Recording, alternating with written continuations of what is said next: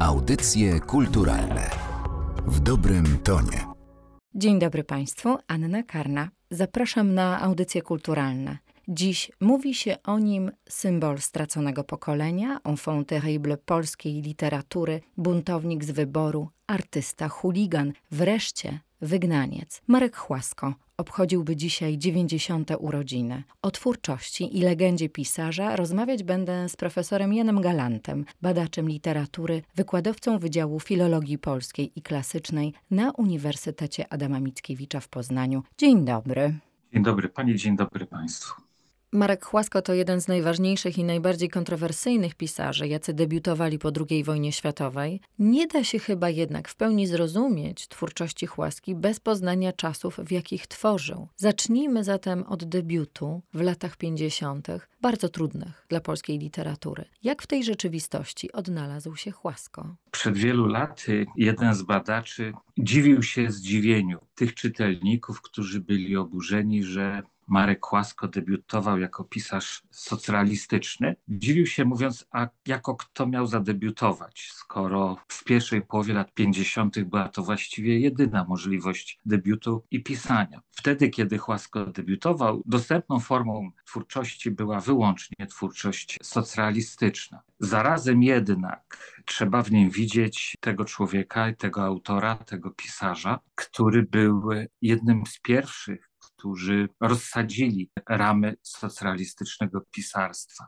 Czy to wprowadzając do tego pisarstwa na początku pewne modyfikacje poetyki, czy też potem proponując całkowicie odmienną tematykę, bohatera, język, tak aby wszystko się zmieniło. Dlatego z jednej strony bywał on atakowany za swe e, socjalistyczne początki, za bazę sokołowską przede wszystkim, a z drugiej strony postrzegamy go dzisiaj jako właściwie twarz, ikonę ówczesnych przemian. Może też, i to powinniśmy sobie jakoś mocno podkreślić, że skalę owej zmiany, której uosobieniem był Chłasko, będziemy mogli zrozumieć tylko w sytuacji, w której uświadomimy sobie, jaki był punkt startu, jak bardzo opresyjna była kultura realizmu socjalistycznego, czy w ogóle Polska stalinowska. Miało 10 lat od zakończenia II wojny światowej, a mimo to ciągle jakby społeczeństwo żyło w takim przeświadczeniu o konieczności mobilizacji wyrzeczeń ze względu na to, że toczy się jakaś walka. Najpierw przez 6 lat oczywiście trwała okupacja i II wojna światowa, potem była walka klasowa, potem była walka o pokój. Chyba bardzo silna była potrzeba rozpoczęcia zwykłego, normalnego normalnego życia, zajęcia się swoimi sprawami, a nie ciągle uczestniczenia w jakichś ideologicznych bojach. To także, jak sądzę, był jakiś taki istotny podkład, który sprawił, że do literatury weszło całe pokolenie młodych pisarzy,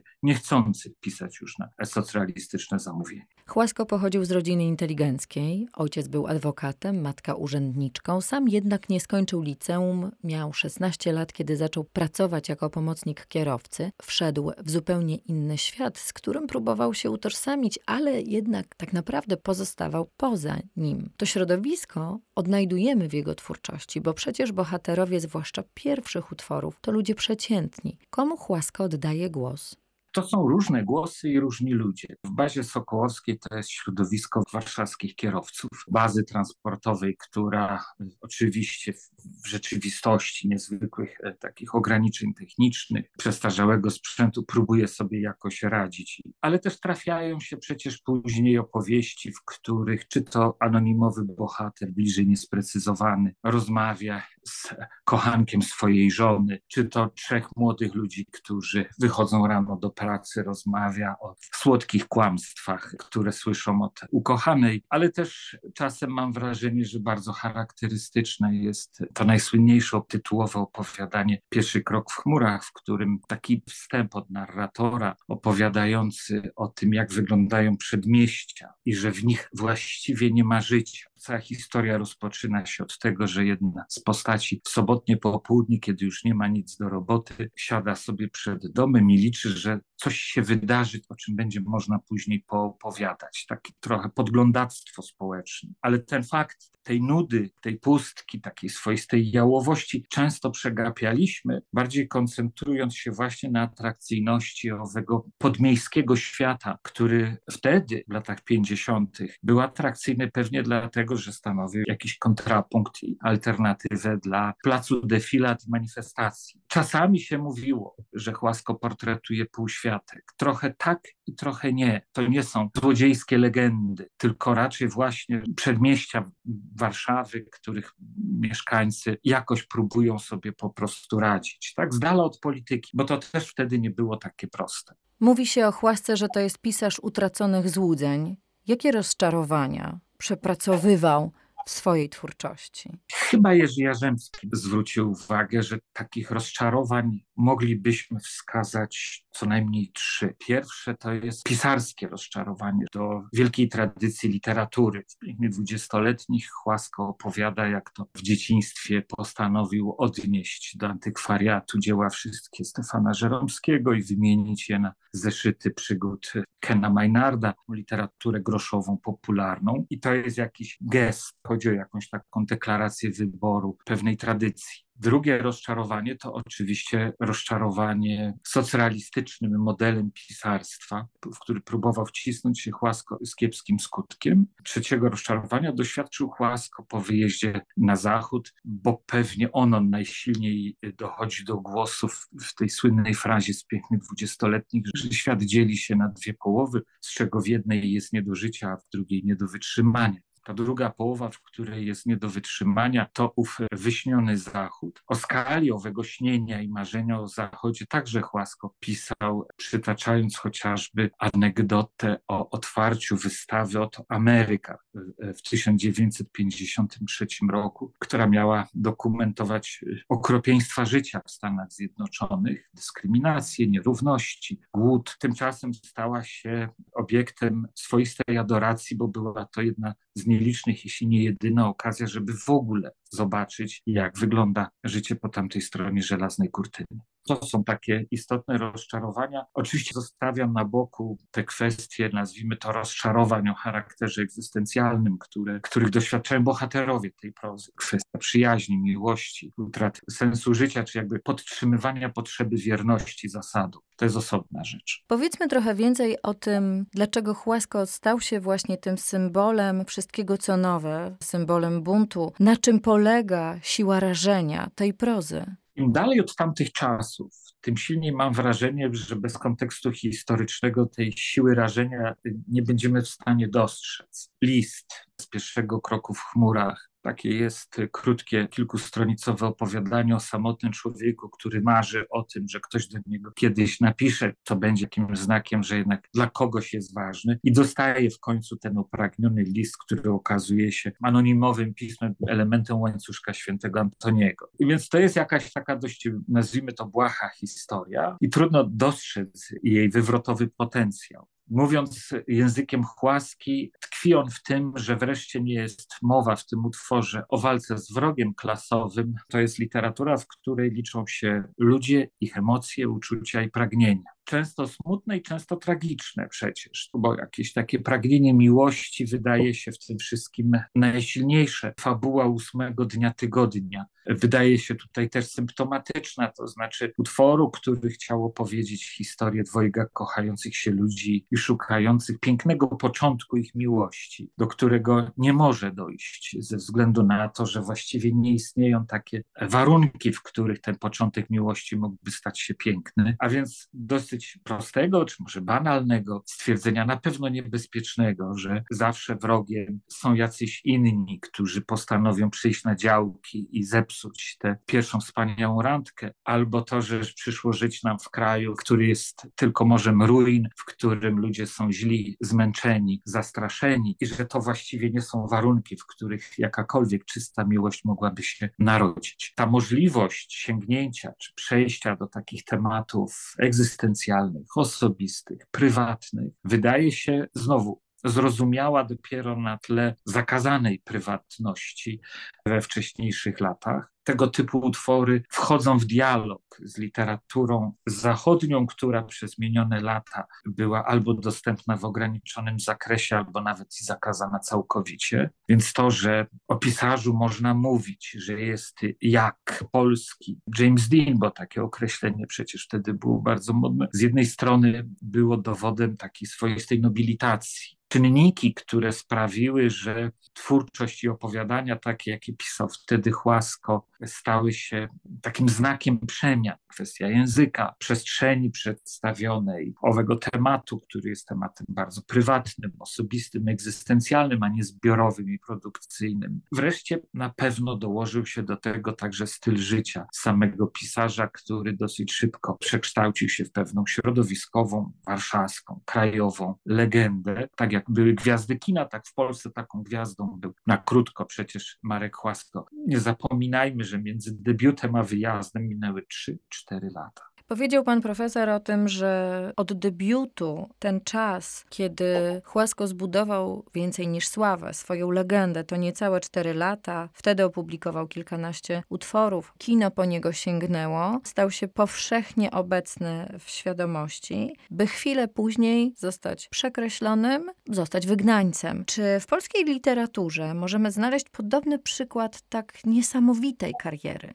Chyba nie będzie łatwo. W ciągu tych czterech lat y, to będą osiągnięcia literackie, czyli publikacja tomu opowiadań, w trzech wydaniach co roku kolejne do druki, ponieważ y, popyt na nie jest tak duży. A mówimy o pierwszym kroku w chmurach oczywiście. Tak, oczywiście. Po drugie myślę sobie, że także pewnym ważnym składnikiem tej sławy był fakt, że Chłasko znalazł się w zespole redakcyjnym tygodnika Po prostu, który od połowy 55 roku stał się, jak to sam Chłasko zdaje się powiedział, najbardziej bojowym czasopismem w Polsce. Areną, w której toczyły się dyskusje reformach w charakterze politycznym. Pamiętajmy, że legenda po prostu jest również taką legendą wynikającą z faktu, że było to pismo, które w sposób drastyczny zlikwidowano i zamknięto. Na tyle drastyczny, że po tej decyzji doszło nawet w Warszawie w 1957 roku do zamieszek, protestów ulicznych. Częścią tego zespołu, a więc i także częścią legendy po prostu także był Chłasko. Wreszcie dołóżmy do tego to, że współpraca z filmem stawała się dla niego ważnym źródłem sławy i popularności. Zrealizowano na podstawie jego prozy przecież i Pętle, i Ósmy Dzień Tygodnia, i Bazę Ludzi Umarłych, ale też Chłasko przecież miał swój udział przy realizacji Końca Nocy Juliana Dziedziny z roku jeszcze chyba 56.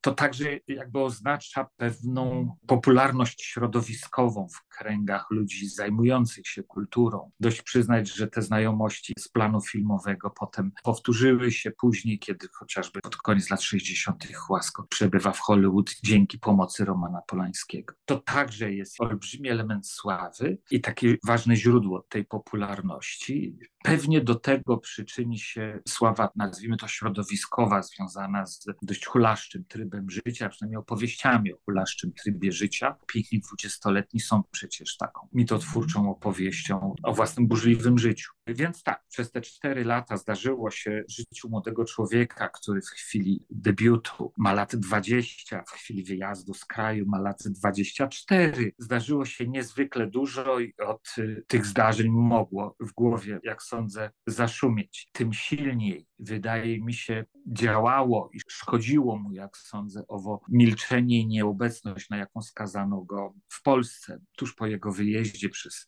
prasę literacką przetoczyły się artykuły bądź dyskusje redakcyjne, których autorzy krótko oznajmiali, że oczywiście Chłasko się skończył, że na obczyźnie to on nic ciekawego już nie będzie umiał napisać, z czym on się poniekąd zgadzał, twierdząc, że jakby poza kulturą polską i poza światem języka polskiego on przestaje istnieć. Ale to wyciszenie, to zniknięcie Chłaski wydaje się czymś niezwykłym i chyba trudno dla skali tego zjawiska znaleźć jakąkolwiek analogię. W Polsce przestaje literacko istnieć, emigracja nie okazuje się dla niego lepszym światem. Z tego okresu emigracyjnego, co jest według Pana takim najbardziej znaczącym momentem literackim Chłaski? Z tych utworów emigracyjnych chyba najwyżej cenię opowiadanie, opowiem wam o Ester i powieść Sowa córka piekarza, ale to chyba nawet nie w tym rzecz, tylko raczej w tym, że po pierwsze Chłasko kontynuuje twórczość. Nie stało się tak, że zmuszony przez okoliczności życiowe porzuca pisarstwo. W jednym z listów Jerzy Giedroyć pisał o Chłasce i o jego jakby wyjątkowej pozycji właśnie tak ją ujmując, to znaczy jako kogoś, kto już został wykreślony ze środowiska i społeczności krajowej, a jednocześnie nigdy nie stanie się częścią społeczności migracyjnej ze względu na odmienność doświadczeń, na inny temperament, osobowość. To jest trochę inny świat. Pisał o tym Giedroyć z troską, jednocześnie z uznaniem, dostrzegając, że mimo to Chłasko dalej próbuje, chce być pisarzem, pisze, publikuje. Wydaje mi się, że ta twórczość emigracyjna jest niezwykle